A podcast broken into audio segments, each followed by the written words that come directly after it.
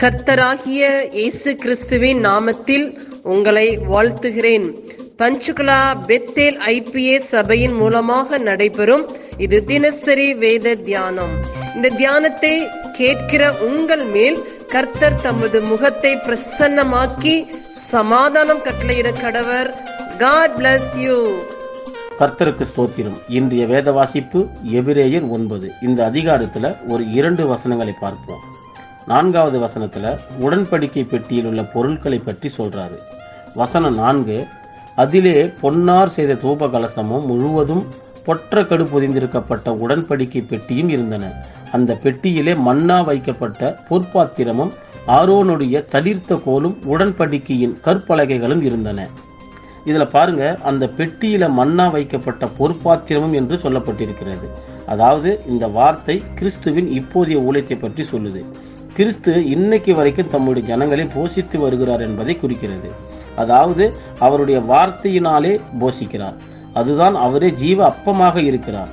ஆண்டவராகிய இயேசு கிறிஸ்து அவர் வாயால சொன்ன வார்த்தைகள் பிதாவாகிய தேவன் பரிசுத்த ஆவியாரின் மூலமாக அநேகரை கொண்டு நமக்கு கொடுக்கப்பட்ட வேத வசனமானது இன்னைக்கும் இல்லை என்னைக்குமே நமக்கு பயனுள்ளதாகவே இருக்கிறது. இந்த வசனத்தோடு மூலமாகத்தான் நம்மோடு கூட உறவுல இருக்கிறார்னு நாம் புரிஞ்சுக்கணும். இந்த வசனம் எவ்வளவு முக்கியமான வசனம் பாருங்க. ஒவ்வொரு நாளும் நம்மளை எப்படி வழிநடத்தி வருகிறாரு எப்படியெல்லாம் ஆலோசனை கொடுத்து வருகிறார் என்பதை இந்த வசனம் மூலமாக கொடுக்கப்பட்டிருக்கிறது.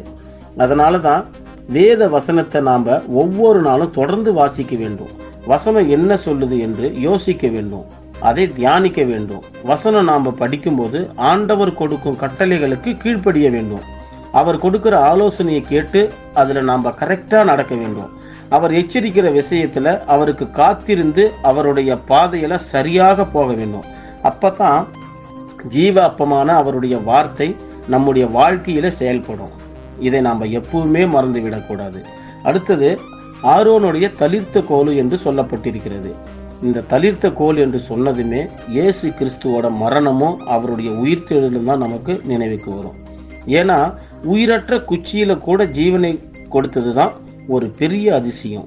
அதுபோல் நம்முடைய வாழ்க்கையில் நாம் எப்படி துவண்டு போயிருந்தாலும் அந்த உயிரற்ற குச்சியை போல இருந்தாலும் நமக்குள் புதிய ஜீவனை கொடுக்க வல்லவராய் இருக்கிறார் என்பதை நாம் ஏற்றுக்கொள்ள வேண்டும்.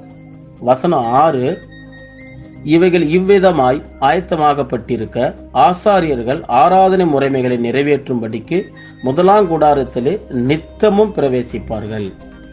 ஆராதனை முறைமைகளை நிறைவேற்றும்படிக்கு என்று சொல்லியிருக்கிறது.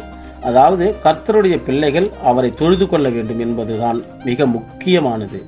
அவரை உண்மையாக தொழுது கொள்ளும்போது தேவ பிரசன்னத்திற்குள் கொண்டு சென்று நம்மை துதிக்க செய்யும். இன்னைக்கு நாம் கர்த்தரை ஆராதிக்கும் போது எப்படியாக ஆராதிக்கிறோம் என்று எண்ணி பார்க்க வேண்டும். அவரை தொழுது கொள்ளும்போது ஆவியோடும் உண்மையோடும் தொழுது கொள்ள வேண்டும். எப்பேற்பட்ட எண்ணத்தோடு நாம் சண்டே சர்வீஸில் கலந்து கொள்கிறோம் என்று யோசித்து கொள்ள வேண்டும். கர்த்தர் நமக்கு செய்கிற நன்மைகளை உணர்ந்து அதை அனுபவித்து அவருக்கு நன்றி சொல்லும்படி அவரை வாழ்த்தி ஆராதிக்க நாம் ஒவ்வொருவரும் ஒப்பு கொடுப்போம். இந்த அதிகாரத்தை முழுவதும் தியானிப்போம். கர்த்தர் நம் அனைவரையும் ஆசீர்வதிப்பாராக. ஆமேன். நாம் செபிப்போம். பரலோகத்தின் தகப்பனே இந்த ஆசீர்வதிக்கப்பட்ட காலை வேலைக்காக உமக்கு நன்றி சொல்லுகிறோம். இந்த வேத வசனத்தின் மூலமா எங்களோடு கூட பேசினதற்காக நன்றி. இந்த வேத வசனம் எங்கள் வாழ்விலை கிரியை செய்வதாக உங்களுடைய நாம மகிமைப்படுவதாக இயேசு கிறிஸ்துவின் நாமத்தில் செபிக்கிறோம். எங்கள் ஜீவனுள்ள நல்ல பிதாவே. ஆமேன்.